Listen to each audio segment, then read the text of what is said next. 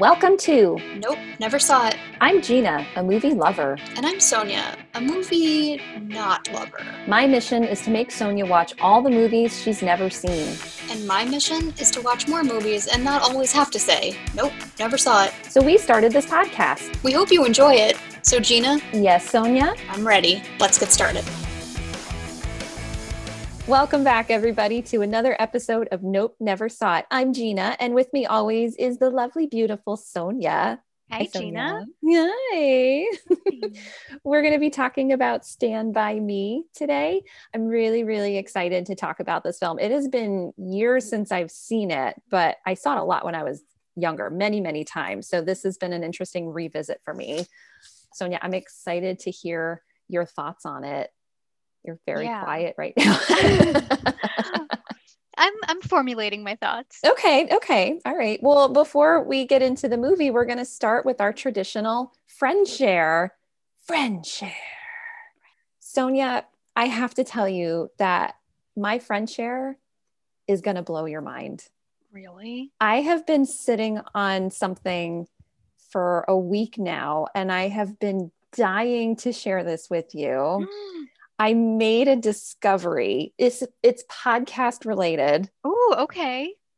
Are you ready? Yeah. I, feel like you need to buckle your seatbelt for this. I feel like I need to sit down, except I'm already sitting. You're already sitting. Can you sit any lower than should you're I? sitting? Maybe I should lie on the floor. Maybe you should. Okay, so remember in our last episode when we were talking about Pretty Woman, and I had told you that Mr. Heckles from Friends was Vivian's landlord. Yep. And you had also mentioned that Hank Azaria had a little cameo in Pretty Woman. Hank Azaria was also in Friends Yeah. as Phoebe's boyfriend, David, the nerdy scientist. hmm And then I was thinking about it and I realized Julia Roberts also had a cameo in Friends, Yep. as well as did Jason Alexander. Yes, he did. And then I was thinking, when we watched Pulp Fiction, we talked about Bruce Willis, and you brought up how he was Elizabeth's father, Elizabeth, who was Ross's student girlfriend. We don't need to get into that relationship right now. I think student girlfriend covered it. right student girlfriend um and then i so i started thinking wait a second is it possible that every movie that we've talked about so far has some sort of connection to the television show friends Oh man. and you know what The answer is yes. the answer is yes would you like to hear what i found I do. okay are you so excited I'm super excited. I, like, love the show Friends for I anyone know. who is not aware, which probably isn't very many people, but I think I've brought it up multiple times in our past episodes. And um, as referenced in an earlier episode, we're doing a rewatch. Um, so I'm super pumped for this. Yeah. Okay. So when Harry met Sally, Billy Crystal made a cameo appearance in an episode of Friends with Robin Williams at Cafe Perk. Also, Central Perk. Central Perk. Sorry. Thank you. I'm also a big fan of Friends. I don't know why. I might, I think the drink is hitting me already. So he made a cameo appearance with Robin Williams. He also starred with Lisa Kudrow in the movie Analyze This. Okay. Nope, never saw it. Okay. in The Matrix, Keanu Reeves starred in, and I can't believe I don't think I mentioned this movie when we talked about The Matrix. And I'm ashamed that I didn't because it's one of my favorite Keanu Reeves films. The Replacements. Have you seen The Replacements? Nope, never saw it. You have to see it. He is super hot in The Replacements. he's a quarterback. So he's not like wiry Neo, he's like bulky quarterback Keanu. But he was in the replacements with Jon Favreau, who played Monica's millionaire boyfriend, Pete Becker. Mm-hmm. In La La Land, Emma Stone starred with Lisa Kudrow in the movie Easy A, which I know you haven't seen yet, but we are going to make sure that you see that movie. Excellent. Now, The Karate Kid was a little difficult. I had to do some digging, but I found that Pat Morita um, and Lauren Tom, who played Ross's girlfriend Julie, both voiced characters in Mulan 2. Okay. All right. Okay. And this is Spinal Tap. I found a couple of different things. Michael McKean was in the producers. He had a small role in producers, and so did Jon Lovitz, who starred in an episode of Friends. Actually, two episodes. One as a Mhm. stone guy, and then another as a blind date. Which I think is the same guy. And I just watched guy. Yeah, and I just watched that episode. That's so funny. Oh, stop it! That's so crazy. The second Yeah. one, the second appearance. Okay. Um, Harry Shearer was in My Best Friend's Wedding. That starred Julia Roberts, who was in an episode of Friends, and Dylan McDermott, Dylan McDermott, who played Gavin, Rachel's co-worker and brief love Mhm. interest. Mm, very Christopher brief. Guest was also in A Few Good Men, and so was Noah Wyle, who guest appeared in an episode with George Clooney as the cute doctor. Yep. And we also have a friend connection, friends connection for today's movie, Stand by Me. Would you like to know that connection now, or do you want me to save it for later? Can I guess the person? And then if I'm right, you can say it. And if I'm wrong, then we'll save it for later. Okay. Is it Jerry O'Connell? Yes. Do you know what the connection is? It's Rebecca Romijn. What? He's married to Rebecca Romijn, right. Who was on an episode of Friends. She was the dirty girl. Oh, that sounds dirtier than it is. I didn't even Mhm. think about that. My connection is that he was in Scream 2 with Courteney Cox. Oh, yes. Also true. So, Sonia, Yeah. this has me thinking is it possible that the television show Friends is the center of all things? I think so because there were so many seasons and so many like guest stars on it. I bet you we will always be able to find a connection. Me too, which is why I would like to propose that we add a new little segment to all of our episodes called the Friends Connection. I think that that is great. I'm so excited. Me too. This is my like worlds of things I love are just I continuing to collide. well, and this- Gina, cocktails, friends. right? and this is also what I'm thinking because I know how much you love the television show Friends, and I know you have lukewarm feelings about movies. Mhm. But I'm thinking maybe if we can bring a little bit of the Friends connection in, it'll just make you secretly. I'm like trying to like trick you into loving movies. Okay. I like it. Are you on board? I am a hundred percent on board. Yes. All right. That's my friend share. Nice. I, and it really was a friend share. It was a friend's share. So mine is now way less interesting. oh, but you're so interesting and I love you and I can't wait to hear it. Oh, thank you. It is still TV related. So, do you remember how I made you watch The Vow? Yes. So, in case anyone's unfamiliar with The Vow, it was an HBO documentary about NXIVM, that um, cult that was, let's just call it what it was. It was a sex cult, and it was um, run under the guise of being like, like a leadership program company kind of thing. And anyway, um, it's been in the news a lot or or it was at the time that they sort of got busted and what's crazy is that there was an actress from the TV show Smallville who per- was a big participant of and possible leader of this cult. Right. um and so Sean and I recently started watching Smallville. Oh, and it is so weird just knowing like the reality of this person's life and seeing her play this character which right now they're in high school so it's like extra weird oh yeah. um but i just thought that you would find that interesting since i had made you watch the vow yeah. I have not, and I haven't watched Smallville at all. Is it a good show?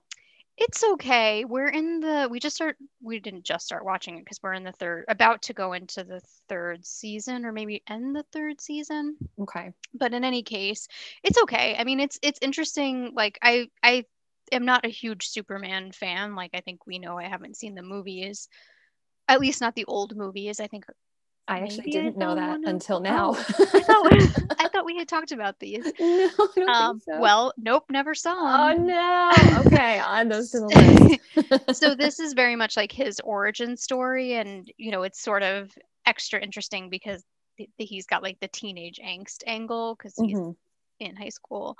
Um, but it's kind of interesting how they come up with like how he gets his different powers and stuff. Um, and some of the powers that he has, I didn't even know he had. So like Sean was like, "Oh, it's so interesting how they came up with this," and I was like, "Oh, I didn't realize that was something Superman could do. I just knew he was really strong."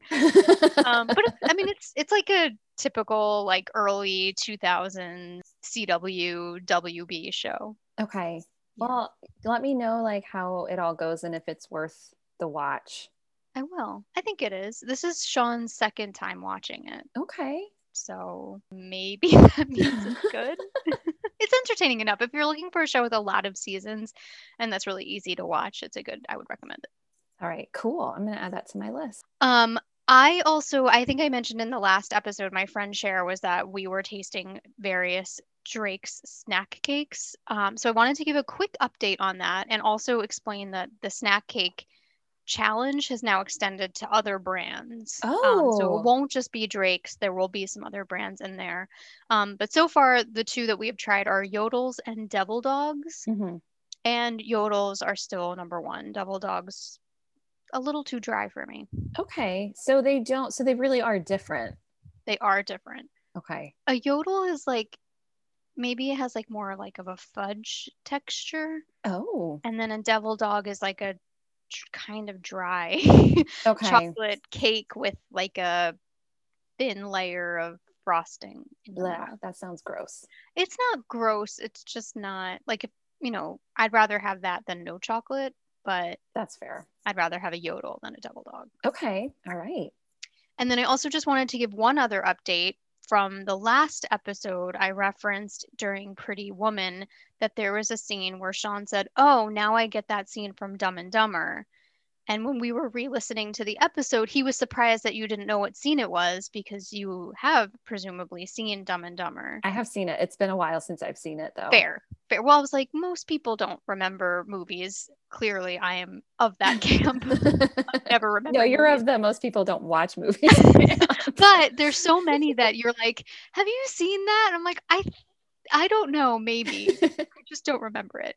Um, but it's the scene where I guess they're trying on tuxedos for some reason, and Okay. they one of them keeps coming out to show the other one, and then either the dumb one or the dumber one is like no, and then finally they find one they like. Oh, okay.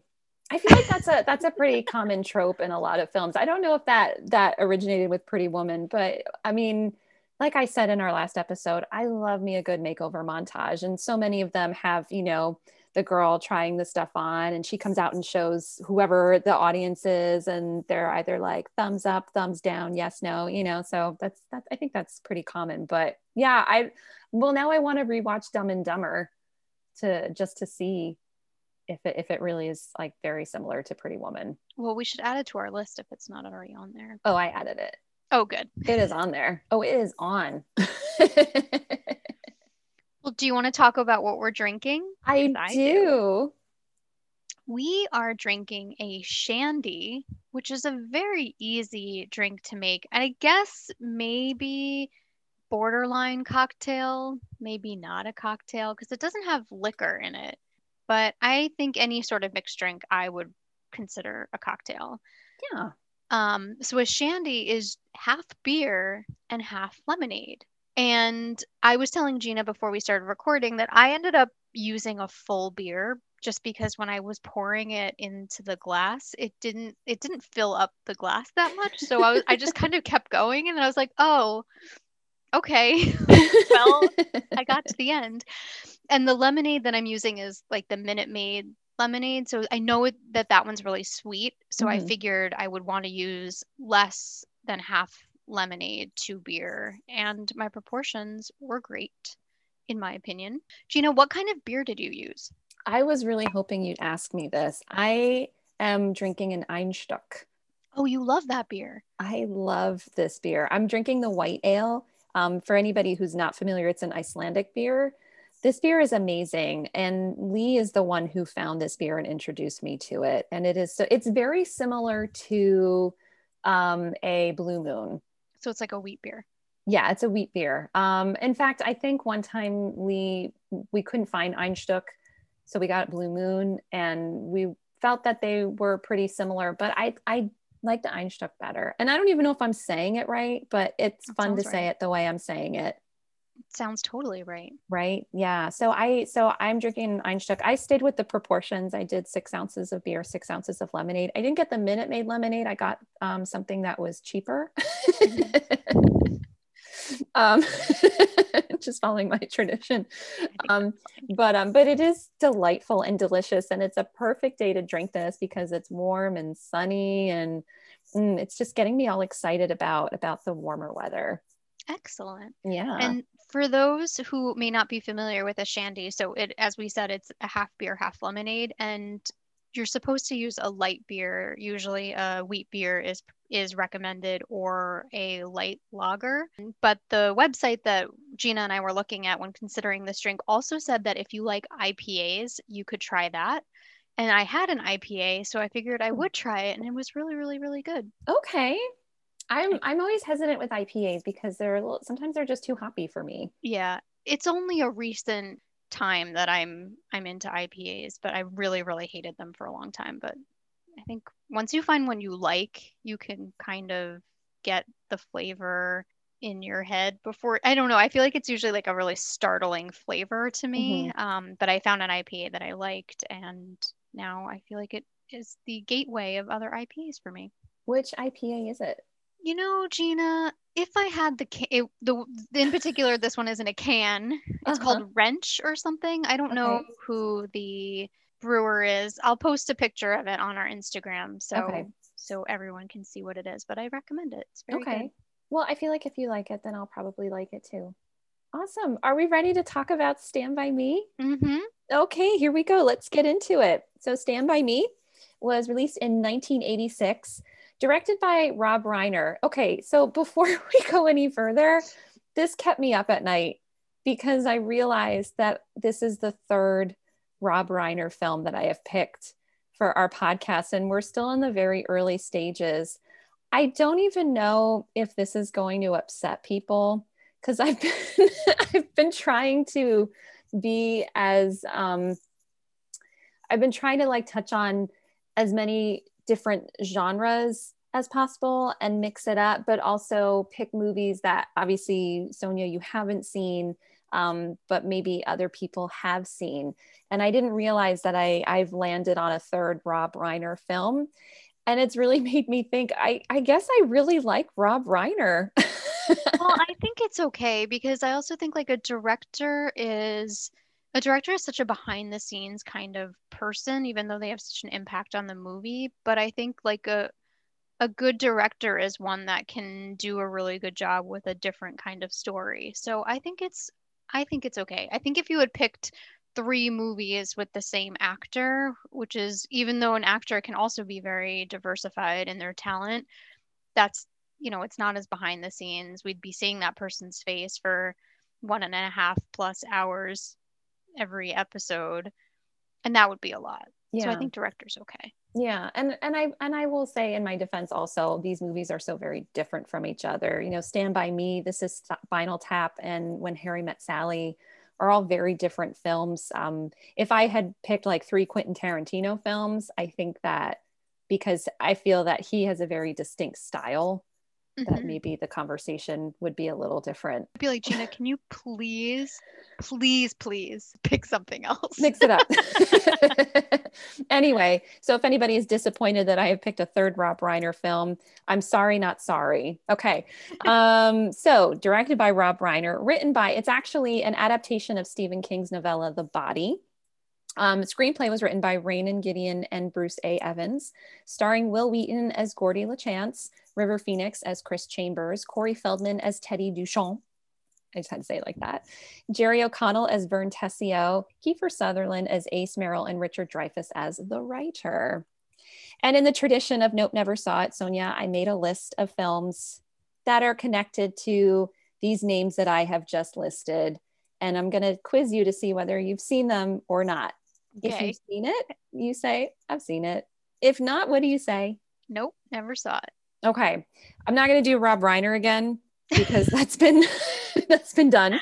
um, also for the Raynold Gideon and Bruce A. Evans, who wrote the screenplay, when I looked up um, their other credits, I had not seen any of the other movies that they had written. So I did not list any films for them. However, Stephen King has had several of his novels and novellas adapted for the screen. So I'm going to read off some of my favorites. Are you Mhm. ready? I'm ready. Harry. I'm sorry, what? Carrie. Oh, Carrie. I think you said Harry. And I Oh. was like, Harry. um, he has a movie called Carrie, and I've seen that. You've seen Carrie? Okay, cool. I have. All right. And I know you've already we've already established The Shining. yes. Okay. Pet Sematary. Um, Edward Furlong is in that. No. Oh, really? No. Unless there was a reboot. There was a reboot, but this is like the original from the 90s that I'm Oh, thinking. that's what of. I was thinking. Um, I am not sure. I have no idea. Okay. Uh, nope, never saw it. All right. The Running Man. Nope, never saw it. Oh boy, that's a classic Arnold Schwarzenegger movie. Okay. Uh, Wil Wheaton also, uh, he voiced a character in the animated film The Secret of NIMH. Nope, never saw it. Uh, he was also in Toy Soldiers. Nope, never saw it. Okay. River Phoenix was in The Mosquito Coast. Nope, never saw it. Indiana Jones in The Last Crusade. Nope, never saw it. Okay, hang on a second. I have to pause. have you seen any of the Indiana Jones movies? Um, I fell asleep. So, oh So no. God. Oh my God. I cannot wait to add these to the list. So, you've never I seen Raiders to- of the Lost Ark, or you fell asleep during it? I think I fell asleep during every single one. I know Sean and I tried to watch them and I fell Uh-huh. asleep and then we didn't watch. Mm, I've seen the one with the kid who was like, I love you, Dr. Jones. That's the Temple of Doom. So, you've Okay, seen I've that seen one that the whole one. time, but you've That never one I'm seen... aware- Okay. Well, Raiders of the Lost Ark, you've never seen, or you fell asleep. I think I fell asleep. We we should confirm this with Sean. Okay, we'll confirm later. But you've not seen The Last Crusade. I Okay. think so. I love you to death. Nope, never saw it. Okay. Sneakers. Nope, never saw it. I'm striking out. No, but you know what? Sneakers I saw once and it was deeply disturbing. I won't make you watch it. Okay. Um, Running on Empty. nope, never saw it. Okay. Corey Feldman uh, voiced uh, young Cooper, young Copper, sorry, in the Disney animated film The Fox and the Hound.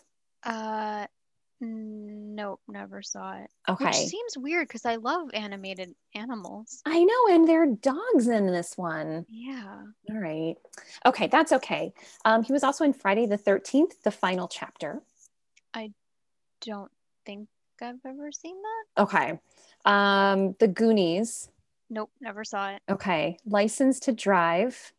Nope, never saw it. Oh boy. Dream a Little Dream. nope, never saw it. Okay.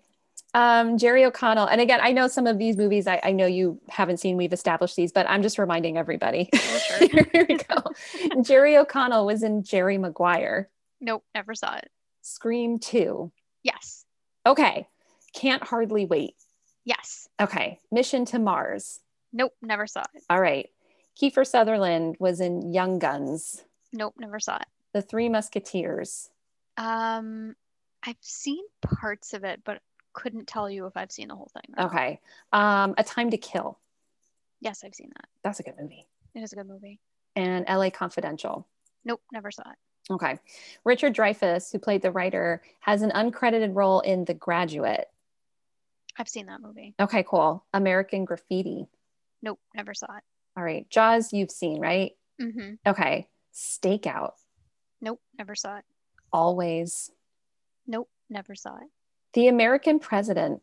No, but I wanted to see that when it was out and I was a kid. Never. Nope, never saw it. You know, can I tell you the American President? When I took a uh, the I took a film class in college, and for one, I think it was it wasn't for our final exam, but one of the we had to watch a film that was in the theater. So the professor told us he chose the American President because that film had just come out. So we had to go to the theaters and watch it, but then we had to write this very detailed essay about the movie. Sonia, I went to the theaters. I paid for one ticket, but I sat in that movie theater for an entire day. I must have watched that film like Wow. four or five times in a row.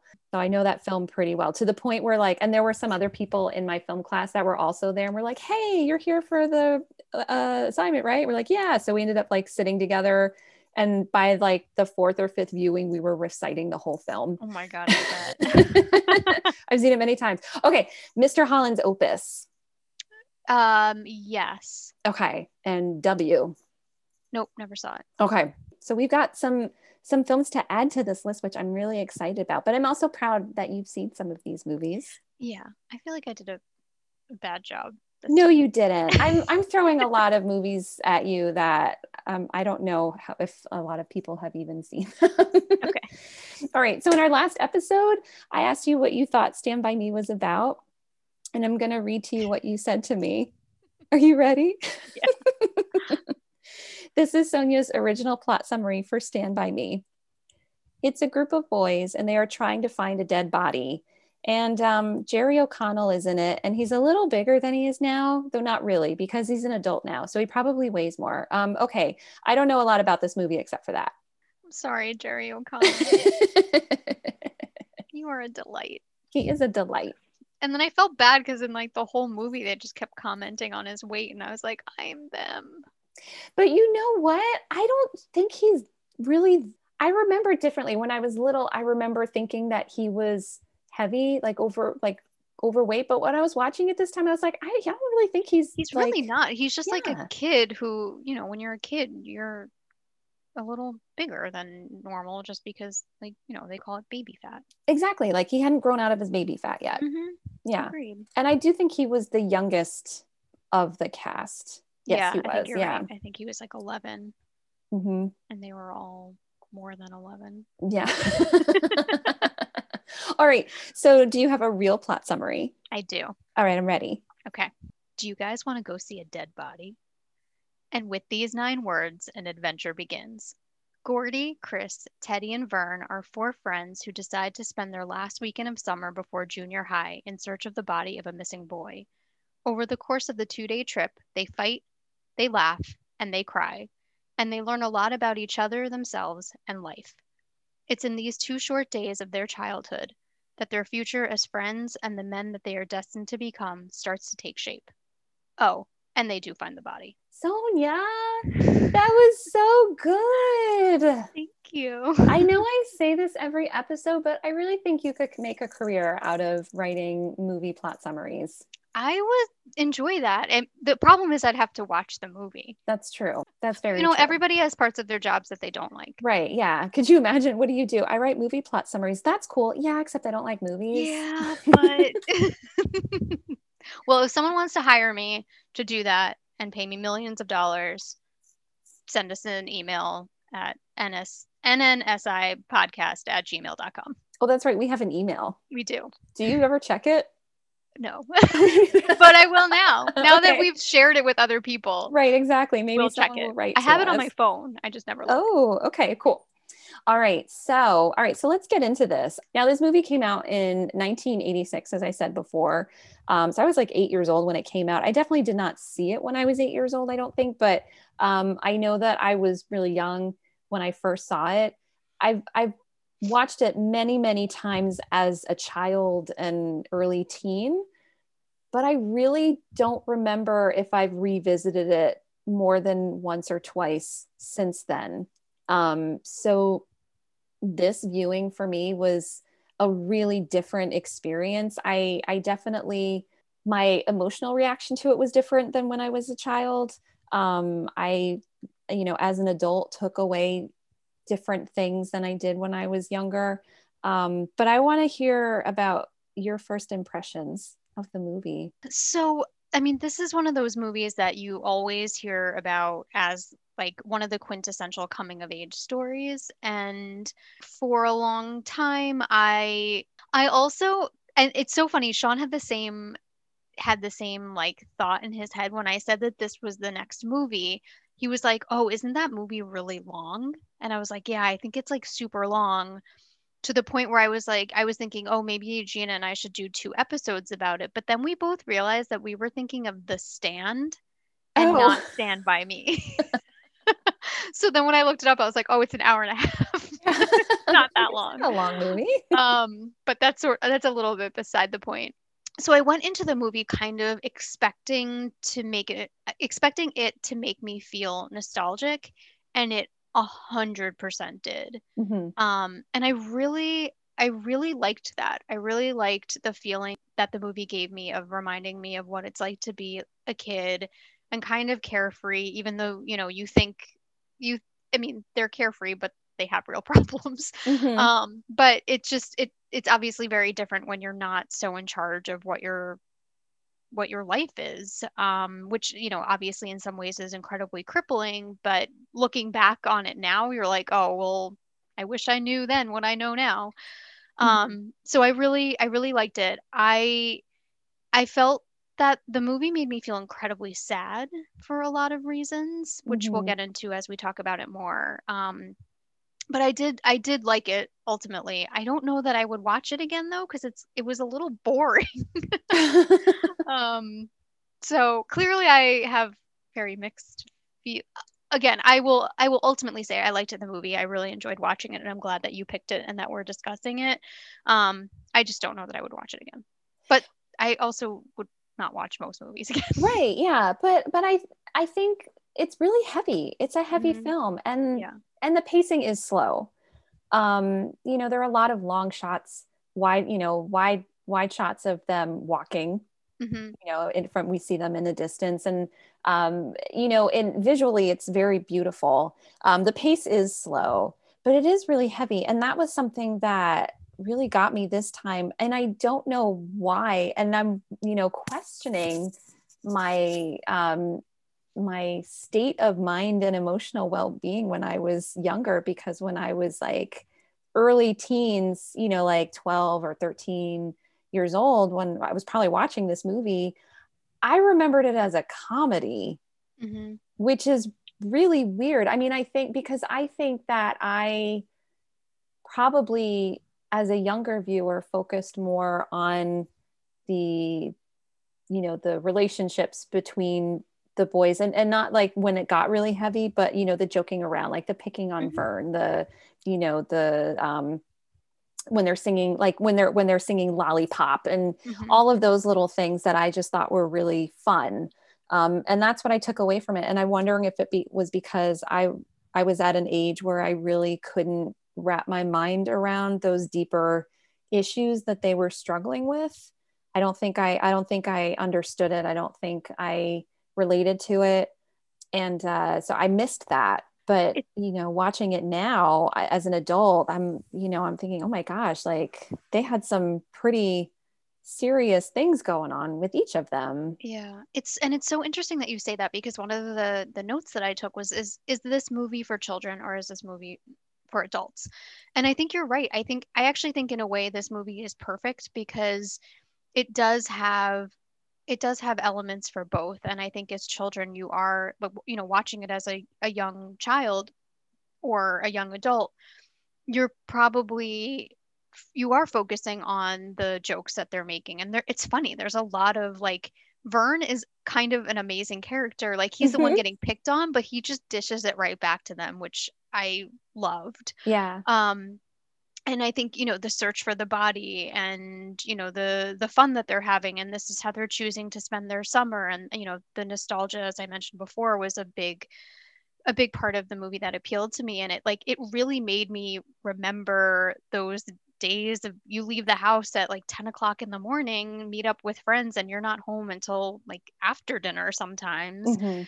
and you know i could almost smell what summer smelled like um Yeah. just just watching it but then you know we're obviously watching it as adults and you do pick up on the the really serious elements of the movie and how tortured some of these characters are because of the circumstances that they're in and they have no control over and then i think you know ultimately I- i'd be interested to know what your thoughts were when you watched if you can remember but when you Mhm. watched the movie when you were younger when they actually found the body Mhm. um, because you know i think as a as a younger person you're probably kind of like oh that's so whoa that's creepy and weird but you don't mo- in most cases you probably don't have the connection with death that you might as an adult and even if you haven't really experienced a lot you Mhm. know you know what it means and you know how heavy that is so like my impression when they find the body was like just totally freaked out um, which I think that the boys in the movie, at least some of them, you kind of see that same look on their face. Um, and maybe that's just the reaction you would have if you do find a body at that at that young age. Yeah. If I if I had to answer what I think my reaction was when I was younger, I I don't think I really got the gravity of mm-hmm. that scene. You know, to me, I think it was almost like they were on a treasure hunt and they found the treasure. And i not not to equate a dead body with a treasure but you know they they were on this journey and they reached the end of it. So if i'm you know really trying to dig back to that time when i would watch the movie as you know as a younger gina mm-hmm. um i think for me it felt like the end of a journey as opposed to a be- the beginning of their adulthood. Yeah. Like the start of another journey. And i and i do remember always feeling that there was this ownership that they had because they found the body first. And that that conflict between the boys and ace mm-hmm. you know we found it first it's our body. Um, and and then gordy being the one that's saying nobody's nobody's you know getting credit for this. We're going to call anonymously yeah. let you know let's let someone else take care of it and i always i remember feeling really disappointed every time that would happen because i was like no you just like spent all of this time you know you followed these train tracks for miles and miles and miles to find this body and you found it and now you're just going to give it up and i didn't understand why mm-hmm. you know as an adult now i i get it um, I, I understand that it's that it's not about who's going to get the reward because this there's a dead child. Yeah. You know it doesn't matter. Nothing matters because this person lost their life tragically.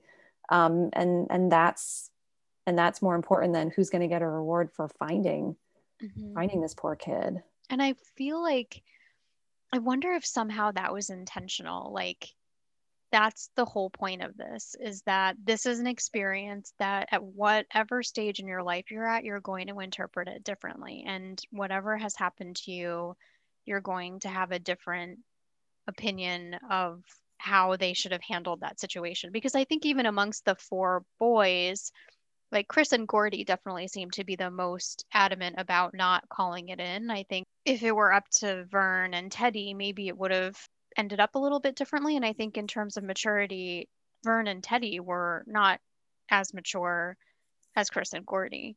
I agree. And I think for Gordy, I mean, he had already faced not faced death, but he's yeah. you know, he's still mourning the loss of his brother. So I think he's seeing things a little different, a lot differently than his friends because he knows that death is final. He knows that he can't ever bring his brother back. No mm-hmm. reward is going to make him feel better about losing his brother, who, by the way, I absolutely adore.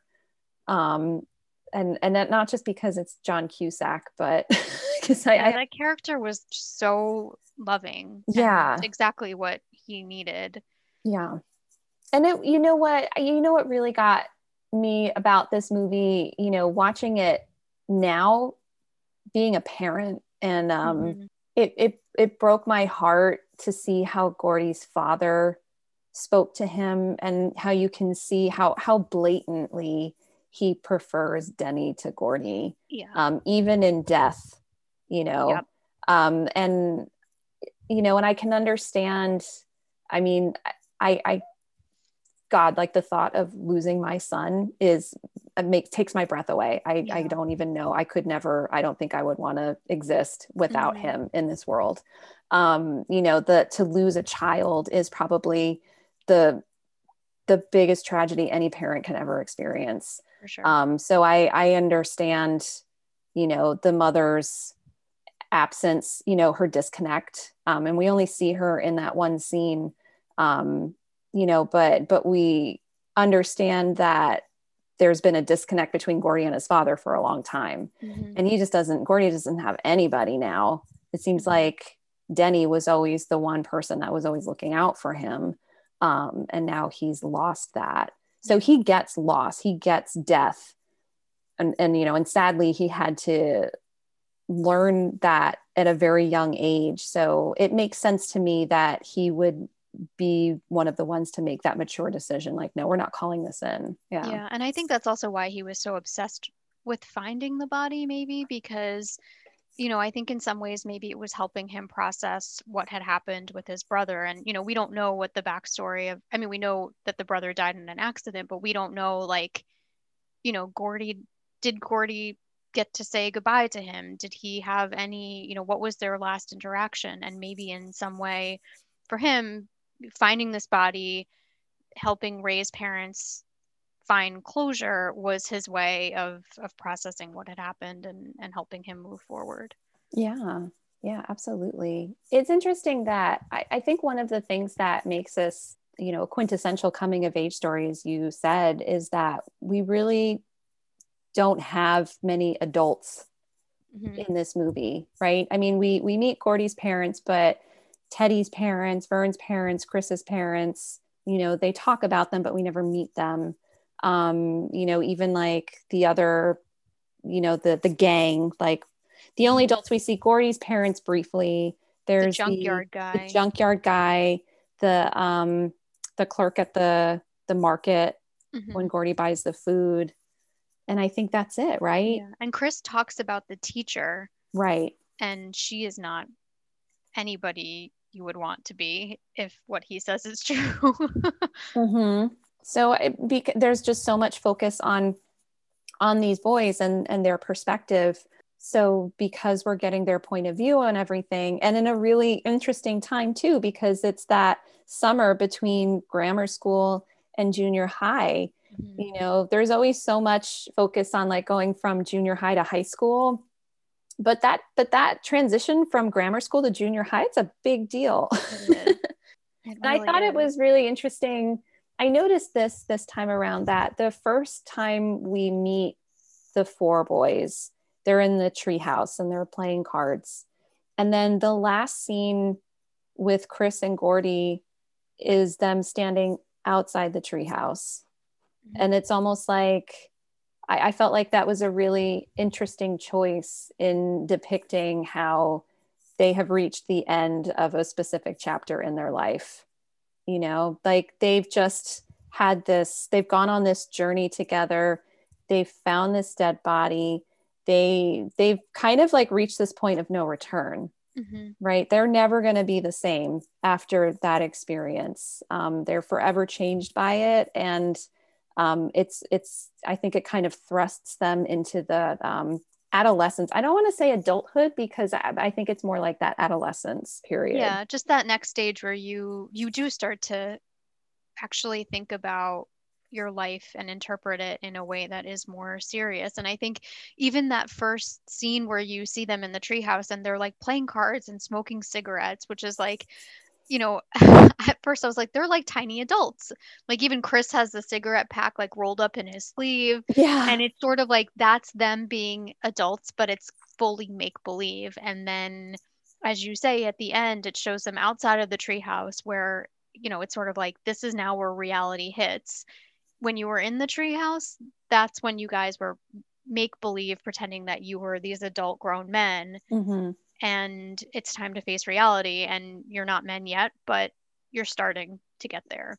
I actually you know when i was reading up um, about this film and and you know some of the behind the scenes making of it there were i don't know if sonia you ran across some of this um, some of the stories about about the young actors like some of the trouble that they got into when they were A making the film bit, but you keep going I mean, I and and I'm I didn't write everything down. Um, there were there were some some things that they were talking about that where I was like, wait, how old were they when they when they filmed this? Like, I remember there was a story, and I, I'm I might be misquoting this, but I think Jerry O'Connell. There was some sort of Renaissance fair nearby, and he ate something that had something in it, and then he was tripping um, yeah. in the woods I heard I read it was just weed. It was it? Okay. Yeah. So like like a pot brownie he probably yeah. ate. Yeah. Um he was what 11 years old. Mm-hmm. He was 12 when the movie was released. Yeah. But I mean, so he must have been like 11 maybe 12 Yeah. Right. I mean, and, and not Mhm. to minimize, like, that would be like to eat a pot brownie at the age of 11 would be traumatizing. really traumatizing yeah um i also read that river phoenix had lost his virginity during the read that too. and he He was like 14 or 15. for like 15 or 16 right um uh corey feldman like apparently like drank and smoked and he was about 14 15 years old um and it, it was really interesting to me to read that because i'm because i'm you know i'm reading about these i'm like wait how old were they when and they're so young and Yeah. and it's kind of interesting how um and, and again i'm just this is just something that's coming to me now how um you know this this film is about these boys coming of age and sort of being thrust into this next stage of their lives because of this journey that they decide to embark on but as child actors i think there's a parallel there you know like there's a maturity expected of them they they have to rise to the occasion and um you know you know just like hearing reading about some of these stories which you know i'm i'm going to assume they're true but they might not be Mhm. um is sort i think kind of parallels what they're experiencing in the film which i thought was kind of interesting yeah. I I had the same thought as you were describing these stories. oh yeah great minds think alike true. Um, well, one of the things I also wanted to talk about is you and I are are of different ages, but I think we're close enough in age that our childhood experiences were probably pretty similar. Mhm. And I understand this movie was supposed to take place in the late 50s Mhm. and you know we were children in the 80s but Right. i feel like in a lot of ways as i had mentioned before like this movie reminded me so much of my summers and you know riding my bike with my friends forever and watching the sun set and it didn't really matter like my mom knew i was fine and it was safe and everything was okay and there were no cell phones and there was you know none of that stuff to get in the way and Sean and I were talking about this after we finished the movie yesterday. Like, in some ways, it, it almost feels like we're either the last or one of the very last generations that could probably really relate to this movie, even though there's a 30 year difference between when the events of this movie take place and when we were actually children, just because the childhood experience is probably so different now and and not that every kid has a cell phone or every kid you know it, it also yesterday after I finished watching the movie, I went to CVS. And as I was pulling into the parking lot, there was like a group of boys on bikes. And I was Mhm. like, this is so funny because I, I was, I had, Sean and I had just had this conversation and I was just formulating this thought, but it was very different. They did have their cell phones out and, you know, they were, I don't know what they were doing and I don't know how long they'd been out there, but it just like, their mannerisms just felt really different from what I remember being their age and Mhm. you know spending a sunday like the first nice sunday out with my friends so it's just you know it's just so interesting like i miss those days of wandering around and having no responsibility and no real plans you're just doing whatever and you run across whoever you come like you just run into people because that's what every group of kids is doing Yeah, yeah. Uh, no, I, I totally agree. I, I think I think the childhood experience is very different now. Um, you know, and I- and I see it. I see it with my students. I see it with with my Yeah. son. Um, and and I think especially now because we're so connected to our screens with COVID um, Mhm. and not being able to really see people in person. I think that that's taking something away I would be interested to see once things do start to open up again if the pendulum swings the other way. Because I remember last summer, you know, we like to go on hikes. Um, and usually that's not a problem to go on a hike. But last summer, everybody was going on hikes because there was Yeah. nothing else we could do. And I'm and I'm wondering if people are going to appreciate those those simple forms of entertainment, going on a bike ride, going on a hike, skiing, you know, um, you know, just like being outside Mhm. hanging out with people instead of um, you know playing remotely on on your you know your playstation together or something like that. so. um, it, it is really different but but again you know i think that this generation um, doesn't this is their normal. I know and it would and be that interesting to see like decades from now when they're parents you know what is their children's childhood going to be like? And is it going to be different from theirs? And they are going to are they going to be nostalgic for their childhood. You know when i was your age you know i could I, you know, I could, I could get on a, a, party on my Xbox. I don't even know if I'm saying the right terminology. Every time I talk to my son, I'm like, "Oh, are, are, it, are you on a party?" And he just looks at me like, mm. "Mom, you're old." well, I think, and I bet like every every generation feels this way. Like I was the last generation that did X, or we were the last ones who really appreciated Y. And I mean, and, and it sort of speaks to what I was saying before that you wish you knew then what you know now, because mm-hmm. there's something just so like painfully beautiful about the summer and you know having those 3 months of freedom and not having really any real responsibility and just getting lost with your friends. And i think that's i mean that's so much of what this movie was it's just the connections you make when you're that age and how those relationships even if you don't have them anymore are so special and long lasting and really have an impact on who you are because in a lot of ways those are some really formative years that you have. Absolutely. The movie actually reminded me and and you saying that reminded me of um, one of my last memories of all of my friends from high school and it was the and it was our last summer right after we graduated before um, everybody started going off in separate directions for college. And we were really into frisbees. Like we just i don't know how we got into it but we were like we would just get together and we would throw frisbees. And we learned all of the trick throws. Like we were we were obsessed. Mm-hmm. and my last memory of all of us together and I don't even remember where we were, but we were on some big field somewhere and we were just playing frisbee, like just an ultimate game. And I remember like we were like running into each other, people were tackling each other. And at one point, and I'll never forget this because I, I fell down because I was laughing so hard. And I remember looking over and seeing all of my other friends laughing hysterically. And I remember telling them, I'm going to get a little teary eyed. I think I'm going to cry. I, mean, I remember, oh my God. so ridiculous. It's I remember though. saying to myself, remember this moment. This is a yeah. special moment and you'll never have this again. Yeah. And I'm movie, so glad that you remember that though. Like that's so it like I was saying, like it's so simple, but it's just so beautiful. Like Sean's still so super close with all of his childhood friends mm-hmm. and i'm so jealous of that like i just don't have that and it's so sad because it's like you know those to to still be close with people and have gone through so much with people in especially in those years and still to know each other as adults mm-hmm. is like that's incredible. I mean, my yeah. old Sean is my oldest friend, literally my oldest friend, but not counting him, you know, my oldest friend, we became fast friends.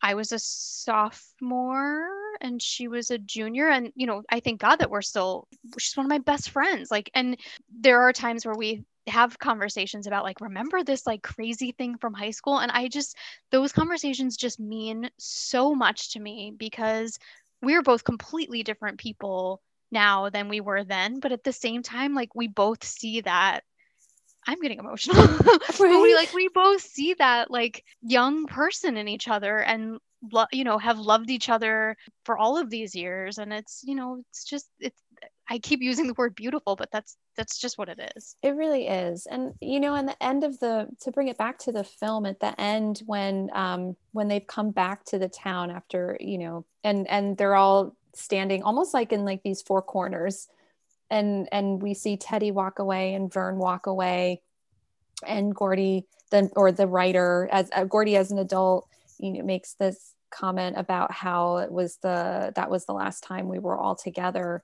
Mm-hmm. um, and i and again when i was younger i didn't really get that.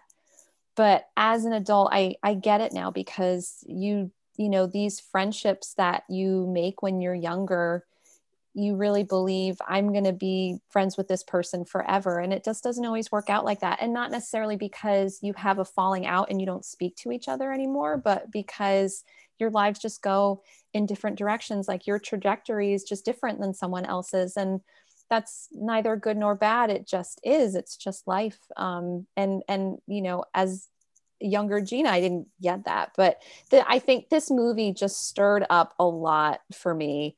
Um, and as you can see from my red eyes, you know, it's just, um, I, I think, and I wasn't expecting it. You know, I was, I was excited to watch this film again, but I didn't know it was going to hit me the way it did. Mm-hmm. Like it really, it really hit me in some places that I didn't think it would.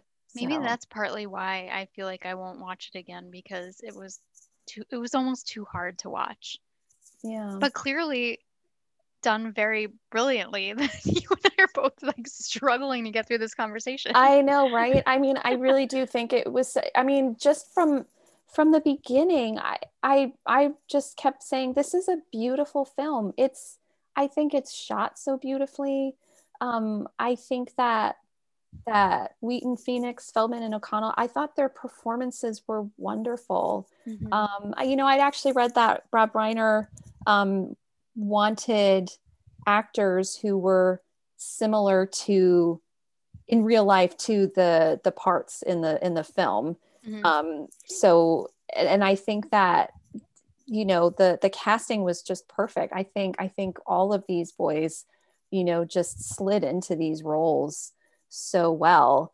Um and i and i felt that the camaraderie between them was very believable. Um you know what it's interesting again another thing that that i that i noticed um, that i reacted to differently vern specifically. I remember when i was younger whenever i'd watch the movie i always thought he was super annoying.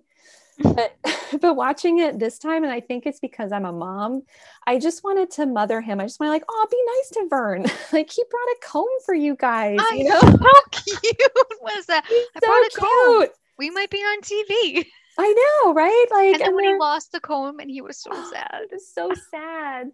but there is actually, and this wasn't. I mean, I didn't pick this as my favorite line, but it was one of my runners up, and it's when they're they're talking, realizing they don't have any food, and they're like, "Vern, you didn't bring any food," and he says, "What am I supposed to do? Think of everything? I brought the comb." I thought that good. was so funny. I also loved, I forget what someone said to him, but it was some like, you know, some dig at him. And his response was like, haha, that's so funny. I forgot to laugh, which is like, you know, such a dorky response, but it was, he just, it was, it made me, I like laughed out loud because he said it. So he was so sarcastic. And I, it, as I was saying before, like, I loved how he would just dish it right back to them. You know, I, you could tell that sometimes they would say things to him that were hurtful and he took it personally yeah. But then he also at you know at some point was like okay. And i feel like for him that was because the other the other three boys had a lot of baggage. Yeah. And vern you know when at the end of the movie i was trying to think what was his baggage aside from not remembering where he buried his pennies. Mm-hmm. um but i'm wondering if that was his baggage you know being being the the punching bag. I also read that in the novella, both Vern and Teddy. I keep wanting to call Teddy Jerry, mm-hmm. but that's not his name. No. Vern and Teddy both both of them also die young. I can't remember how or if it even said how. Wow. Um, well, I'm um, glad that they didn't have all of them die because I don't think I could handle it. No, like way too dark. Way yeah. Too dark. Yeah. Well, to move things into a little bit of a lighter note, mm-hmm. um, one of the other things that I I wrote down in my notes was when they were compiling their money, and they had two dollars and thirty seven cents. Which, first of all, two thirty seven is like the number Stephen King uses all the time for things. Really? Mm-hmm. Oh, is that the, the room number in The Shining? I believe it is. Okay. So first one, I, I can't remember if it's Gordy or Chris who's counting it, but they're like 237, not bad. And I was like, that's not that much. and then when they went to when he went to the store and like bought like all these sodas, a loaf of bread, some sort of meat, all for 237. I was like, man, I wish I lived in 1958 or whatever year yeah. this was. 237 goes a long way. Mm-hmm. Also, why ground beef? Why not get hot dogs? They would stay on a stick better, I would think. Yeah. Was that not an option? I don't know. I would have gone. I would have gone hot dogs. I would have gone wieners. Same. Not ground beef. Yeah. Same. I felt so bad when Vern lost his meat in the fire. Mm-hmm. But I was Maybe. excited he found it. I forgot that he finds it again. Maybe the ground beef was cheaper than the hot dog. Maybe. Also, I don't think that I would have lasted on that hike not eating anything until dinner. Mm-mm. I would have needed to pack some snacks. Yeah. You you would have brought snacks and a comb. Yes, I would have. But I guess young boys can they just have I mean, boys have just they have so much energy. Yeah. It just I don't know where it comes from. Like my son will just go go go and and I don't know how he does it. So I have one question before we go into the categories. Okay. Why do you think Gordy didn't tell anyone about the deer that he saw? That's a really good question. I don't know. I mean, I I really don't know. I, if I had to make up an answer right now on the spot, I would imagine that it was probably the first time in a really long time that he felt at peace. Mhm. And maybe he wanted to keep that for himself.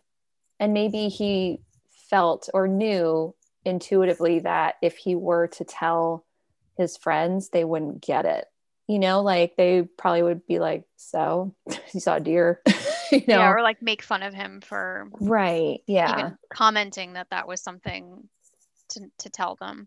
yeah i mean i think because he's a because he's a writer and a storyteller you know i, I think he he has an ability to to see the beauty in things that other people might not Yeah. um and uh like he you know like chris like he sees in chris the potential that no one else does. And he tries to motivate him and bring him to a point where he can see what gordy sees. So i don't know maybe maybe that moment with the deer is uh is one of those moments where he's seeing something really beautiful and he knows that it's beautiful and he knows that he's at peace in that moment but um he would choose to keep that for himself. It actually made me want like think is there anything that i've just decided never to tell anybody and and say i'm just going to keep this to myself i don't think i think i've shared everything about me and my experiences with at least one person mm-hmm. you know I think I have things that I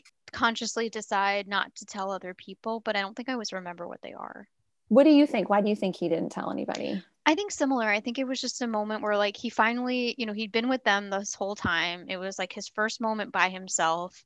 It was something totally unrelated to what they were doing and why they were there. And I think it was exactly as you say, like a peaceful moment, a feeling of peace, and he just wanted to keep it to himself. all right should we get into these categories I think we should. oh boy okay this has been a very heavy. Podcast so far i hope people are still like with us right now we didn't you know usually we're like all jokey jokey but Yeah, we'll be funnier next time. Yeah. well, I don't know. I don't think we will be. Wait you see the movie I picked for no. next time. I'm already regretting it, but it's too late. it's okay. This All is right. what this podcast is. Sometimes we're gonna laugh and sometimes we're gonna cry. And that's and that's life. We feel all the feels. We do. Yeah. What's our point total so far, Sonia? Gina, my darling, we are at 15 points. Oh my goodness. We Mm-hmm. are 5 points away from you picking the movie. hmm I'm really excited. Do you know? You don't have obviously I'm not going to ask you to tell me, but do you know which movie you're going to pick? I do. Okay. I feel like I have to be prepared now because Right, if we get happen. five this time, then I'm picking. it's so true. It's so true. It could happen at any moment now. Watch we go like like four episodes and we don't get any points. that would be our luck. I had that sinking feeling earlier today. Okay. okay. We'll get there when we get there. We'll get there when we get there, right? It's it's we are also on our journey. hmm All right, here we go. First category, favorite character. And I'm going first. Yep. So my favorite character, and I, I mentioned him briefly before, but my favorite character in this film was Denny. Mm. and I and I had said I part of it might be because I I do have a soft spot for John Cusack. I heart John Cusack so much, um, but I love this character. Um, I love how much Denny loves Gordy.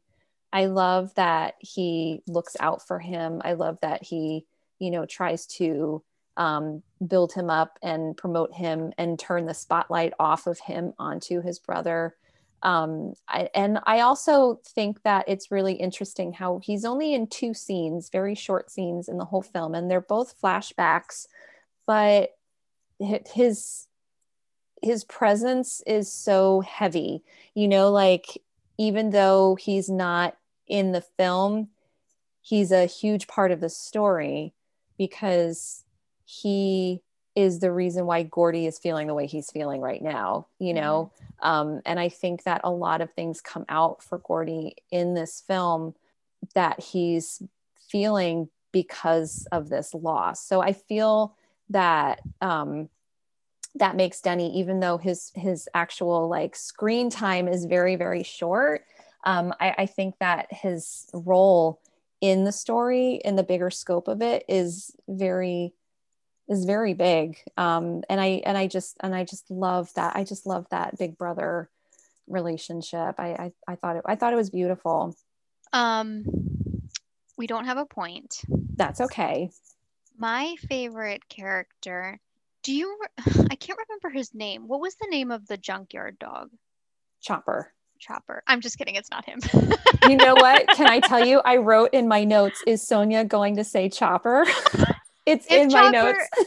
I felt bad for Chopper. He just wanted someone to pet him. He was really cute, and I do. He he is probably my real favorite character, but mm-hmm. I didn't think I could make him count.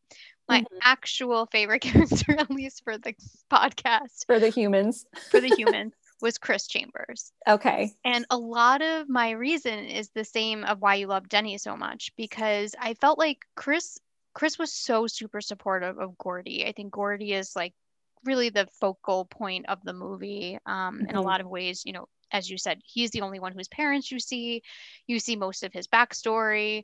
And he's and narrating it. He's narrating it. yeah. There's also that that whole thing.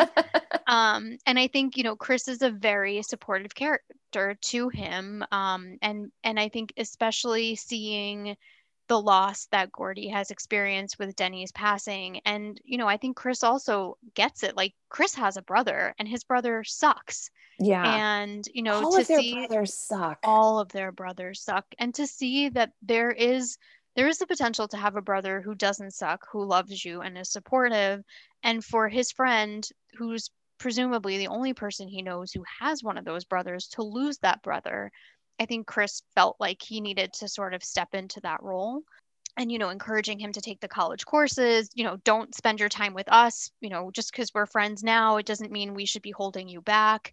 Um, and i particularly loved when when gordy asked him like do you think i'm weird?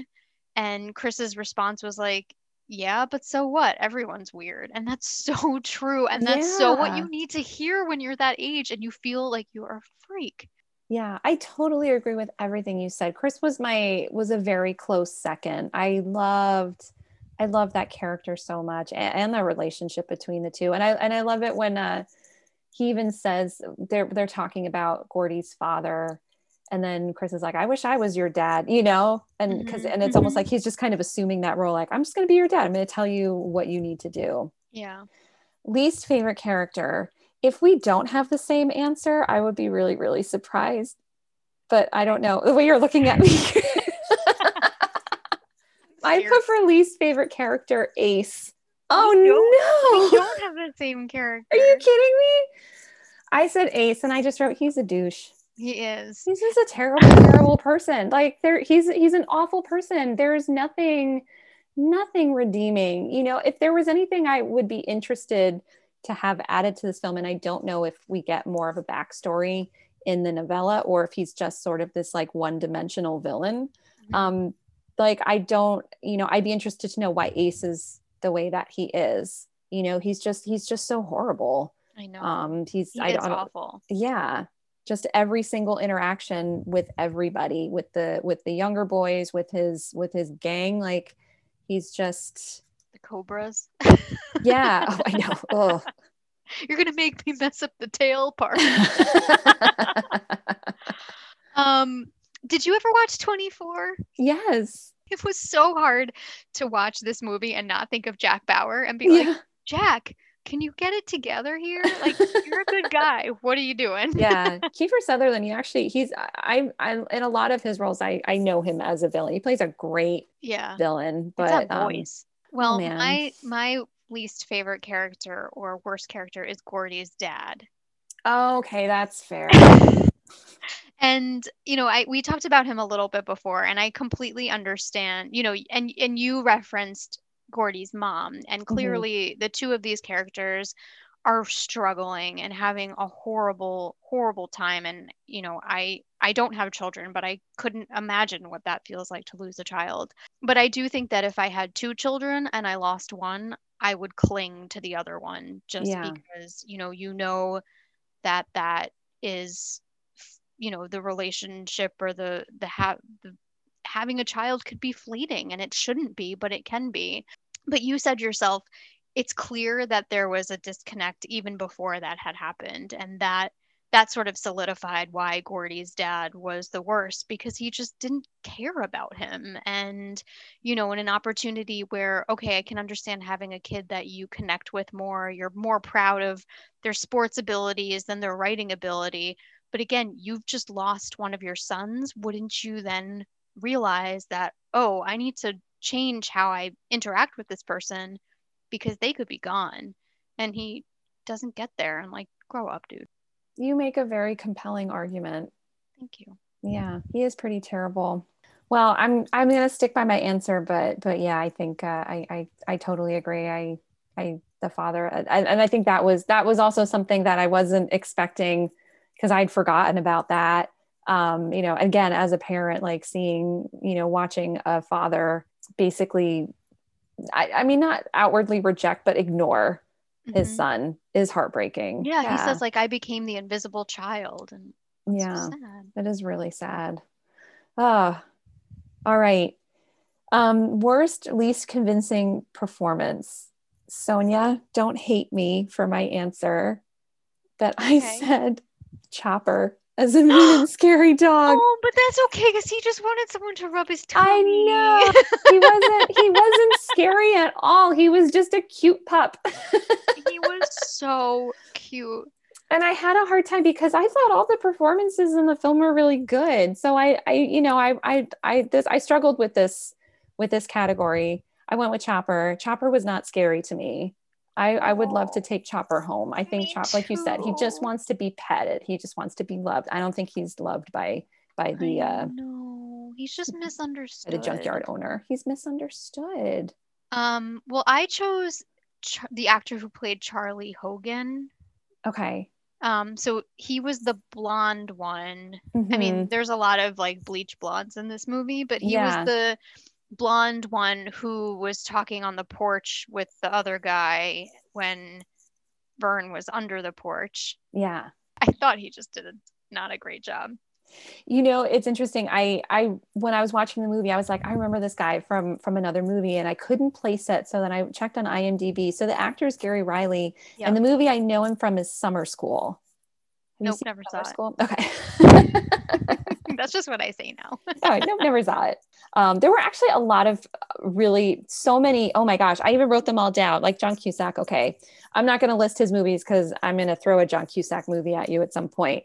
Okay. Um, but um, Vern's brother, Casey, I don't know how to pronounce his last name. Uh, Siemaszko. That's He was in a bunch of movies. One of my favorites that he was in was Three O'clock High. Have you ever seen that? Nope, never even heard of it. Okay, it's so good. It's like it's like a it's like a play on High Noon, but in a high school.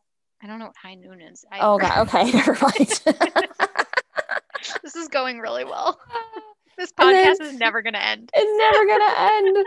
Um, and then and then Gordy's mom, Frances Lee McCain, she's the mom from Gremlins. Have you seen Gremlins? Uh, maybe not the whole thing, but maybe parts of it. Okay, okay. Um, and then the dad that you talked about, Marshall Bell, um, he was in Twins, which I think you said you've never seen. Yeah, I don't think so. I think Okay. like I think that's one of those movies that I remember the commercials. But you never saw the movie. Yeah, Okay. And he was also in Total Recall. Have you seen Total Recall? no, never saw it. Okay. Best performance. My my pick for best performance was River Phoenix as Chris. We got a point. Yes. Yeah. Yes. He's so good. He's, he's so, so, young. River Phoenix in this film, I, I mean, what a loss because he, I mean, he had Mhm. such a good career and then, you know, died at such a young age. But I mean, what talent. And I know I had said this before that um, Rob Reiner wanted to cast actors who were very similar um, to the roles that they were playing. And what what really got me about River Phoenix's performance was that he just had that perfect mix of the child and and the adult you know i Yeah. felt like his his movement back and forth between those two roles was very seamless Mhm. um like he knew instinctively when it was okay to to joke around and he knew when he needed to step up and be more of an adult and and there's even just something about his his look and his expression like some just something very mature about him um, that I thought translated so well into into that role and into his performance. I, I thought he was spectacular. I agree with everything you said. And I went immediately down a River Phoenix rabbit hole, just, you know, looking everything up, like every movie he was in, the circumstances of his death. I was thinking about, I think he's the first, he's the first celebrity death that I remember. And he died in 1990 something. I want to say 1993. That that sounds about right. He I think he was what was he 26 when He he was 23. 23. Okay. but I remember I remember that and like not really being super familiar with who he was at the time, but knowing he was like a young a young person and a young star and that this was like a tragic accidental death. Mhm. Um and I feel like so like his name has just always stuck with me and so yeah, the second you said we were watching this, I like went right down the rabbit hole, which I think Mhm. then kind of set my mood for watching the movie too. Like, because, you know, every so often, like when he's doing these incredible scenes, you're just thinking, like, gosh, I would have loved to see what he would be doing now because it would, whatever it is, it would be incredible. and I think just the fact that you know his character dies um Mhm. and that that scene that that last shot that we see of him um you know when he's walking away from the treehouse and then he stops and looks at Gordy and then he walks and he continues to walk and then he just dissolves i mean that was that really got to me too because it's Mhm. not just the character that's gone but that but the actor is gone too Yeah. yeah man we are really bumming everybody out today all right you lost me at so this was i didn't expect this to be my answer because when i was younger i this was one of my always one of my favorite parts of the film. But this time around you lost me at the lard ass story. Uh huh. um and it's weird because i remember always thinking it was so funny when i was younger when i was growing up and watching this movie. It was one of my favorite moments of the film but for some reason it just didn't get i it just i just didn't care for it this time around. Um i think i was so engrossed in the main storyline um and and i was really like really connecting with the gravity of the story and their journey and and and also the baggage that they're all carrying with them you know not the canteens and the knapsacks but you know all of the the things that are that that they're taking with them from their homes and their families. And Yeah. um you know i was just really feeling the weight of it. And the lardass story i don't know it just it, it was almost too jarring for me this time around. And i feel like that's a really i think i'm you know probably going to upset a lot of people by saying that um, and i understand why it's in the story. You know i know that it's a chance for us to see what gordy as a as a 13 year old writer is like like what kinds of stories is he creating in his mind? So it's interesting to see like the young writer you know like you know in in the in like this like early stage of his of his craft. But uh, yeah i i I- it i almost felt like it was just really mean like they're you know and especially because they are always picking on vern for being fat and again we talked earlier about i, I don't really think vern is fat like i think he just didn't lose his baby fat yet you Yeah. know um but but you know but and then to write a story about someone who is obese and then you know join you know and everyone's just saying all these really mean things to him. I don't know. I just thought it was mean. Yeah. um, I'm not sure if we get a point or not. So I my my you lost me at was just grossness. Like Mhm. the whole so in that scene there's like the whole everyone's puking and like that was and it, I had to cover my eyes because I'm just Mhm. like not good with that. Yeah. And then even the and then the leeches, which Mhm. oh I should say so I almost wonder if I've seen this movie before or at Okay. least seen that part because when they were crossing through the river I was like oh no leeches Uh-huh. and like that scene was very familiar to me. okay. So this could be one of the nope, don't remember I ever saw it, but Okay. I think we'll still say nope, never saw it. So I, yeah, for me it was the gross scene. So I don't know if we get a point or not.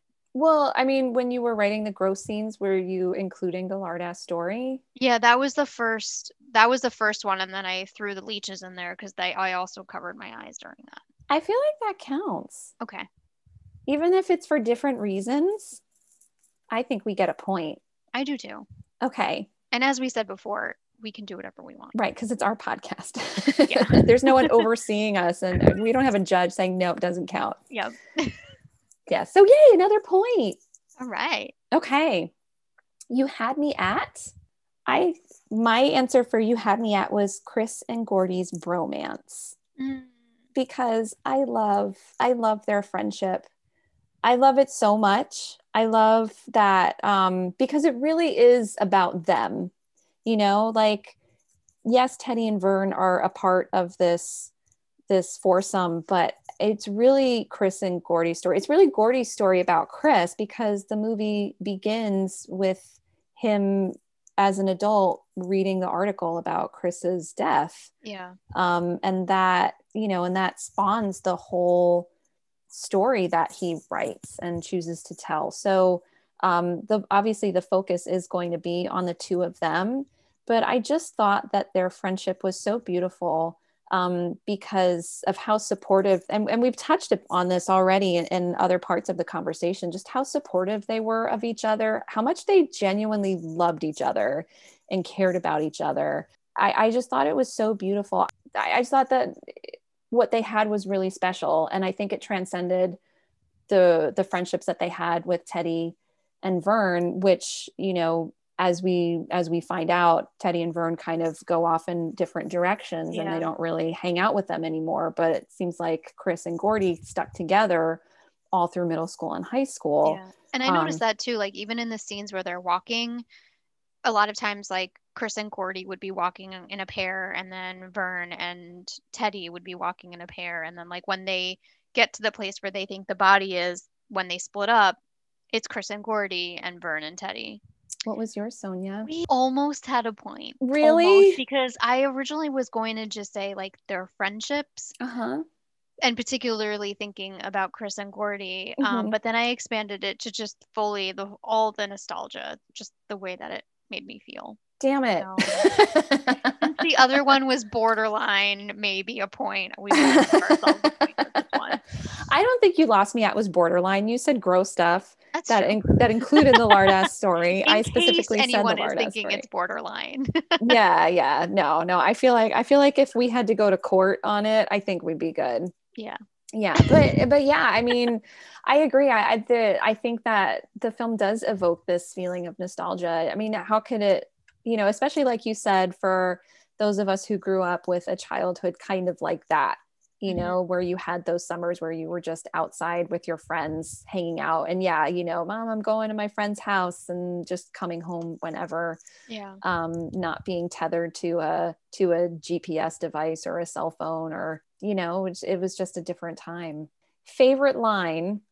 So I I know I had um, referenced the one about uh, Vern bringing the comb where they didn't have food, and then I had some others that I really liked. Um, Chopper sick balls was one of them. I liked when Chopper said, "Arf." I also like when Gordy said to Ace, "Suck my fat one, you cheap dime store hood." That was Chris amazing. was like, "Where did Suck that my come fat from?" one. Um, and then and then I also like the I I kind of like the line friends come in and out of your life like busboys at a restaurant. I'm not like crazy about the simile, like the comparison there, but but yeah, but I, I think I like the sentiment and I agree with that. Yeah. So my favorite line, and you know what, I I just feel like maybe this just tracks with the overall tone of this podcast because normally the favorite my favorite line is like the line that makes me laugh the most. Mm-hmm. But for this movie, I think the line that really stood out to me and especially this viewing because like I said, I really I really fell into the the weight and the and the gravity of, of the emotion, what was happening in their journey. And it's when Gordy says, We're going to see a dead kid, maybe it shouldn't be a party.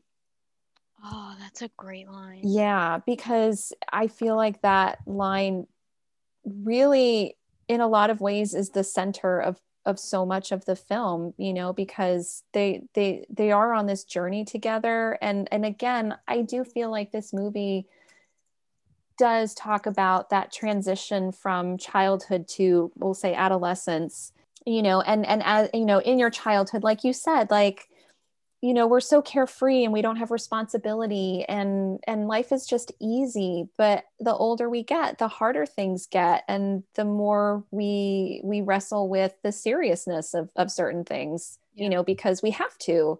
Um, and i think that when gordy says this we're going to see a dead kid maybe it shouldn't be a party. I think he you know he's bringing that to the surface. Like we you know almost like this acknowledgement that things are different now you know mm-hmm. this is we are we are going to change because of this so I, I felt like that was just a really crucial line in the whole film i really thought we were going to have the same one because you described mine very well as as well I did. Yeah, I mean, and same thing, like it captures the full sentiment of what we've talked about and just sort of what I think this movie is about. And mine is I never had any friends later on like the ones I had when I was 12. Jesus, does anyone? Oh, I do love that line. Well, you know what I'm going to say? I say what? yes because we didn't meet when we were 12. it's true. It is true. It is very true. But but it but it does go back to what you were saying about how your friends from high school and and you know your friend that you mentioned before um how she knows you as your younger self you know and I, and I think that there is something really special about that you know like one of my best friends Beth, you know Beth. Yeah. Yeah. I mean, she, you know, we've known each other since first grade um, you know we've been you know we've been there for all of our um, milestones and and this this whole cycle of life from like grammar school to junior high high school college like getting married having kids you know and she probably knows me even though i don't see her all the time and we don't get to talk all the time like those are the people that when you see them again things just pick up as if you saw them the day before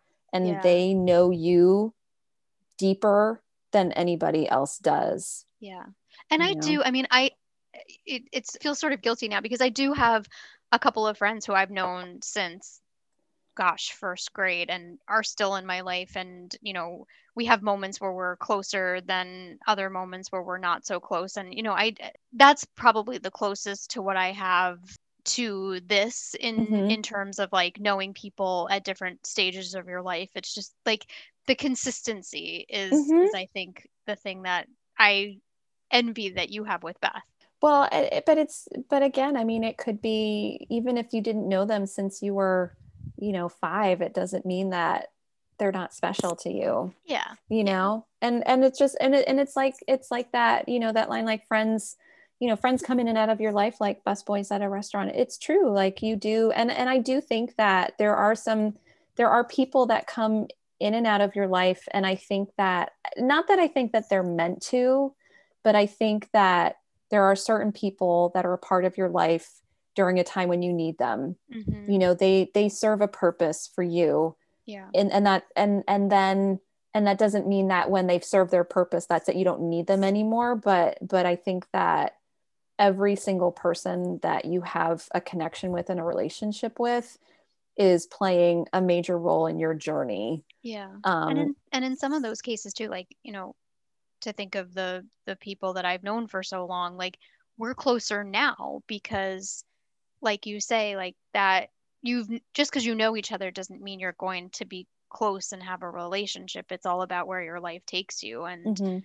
you know in a way i'm thankful that you know i've i yes i've known you since first grade but we're closer now because of the experiences that we had. And maybe if we had been closer then you wouldn't be in my life now and that would be a detriment. I think that even though, you know, this wasn't like our most jokey, silly episode, I really am glad that we talked about all of Me these too. things. And I am going to say that I think my friend's connection was very appropriate because uh-huh we've been talking so much now about friendships and and connecting with other people. See, it all ties We've in together. full circle Full circle. Do we get a point for that? uh no Damn it. Toy police says no but we did get two points. we did we did get two points So we're at 17 now. 17 Oh boy. So we just need three more points. it could be next episode It could be next episode. Would you like to know what we're going to be watching for our next episode? can't wait to find out All right. So I didn't know that our conversation was going to get so heavy this time. So Okay. I'm going to apologize in advance for my choice. But I do think that this is a film that you should see. Okay Okay. Are you ready? I'm ready Our next movie that we're going to be watching is drumroll, please. Saving Private Ryan. oh So, what is it about, Sonia? Private Ryan has gone to war and he needs to be rescued because he's played by Matt Damon, who often needs to be rescued in movies. Apparently, that's like a thing, like The Martian, Saving Okay. Private Ryan, um, and other movies. I will come to the next podcast with more. Okay. Um, so yeah, he has to be saved, maybe by his brothers, but that feels like I'm mixing up movies. Um, so I don't know if it goes well or not, but we'll find out next time. Okay. I think I think this is the most like off point you've been in a plot summary. but but I but I enjoyed it and I can't wait to read all of that back to you, especially your little Matt Damon tangent. That's going to be really That's really gonna fun. be really good. yeah. So um so this might be another like deep heavy episode or maybe it'll maybe I mean, you know what? You all are just going to have to come back and find out for happen. yourselves. Anything. Anything could happen on Nope Never Saw It. So I'm excited Me too. because it's always an adventure with my friend. Yeah. All right. Well, that's the end of our episode.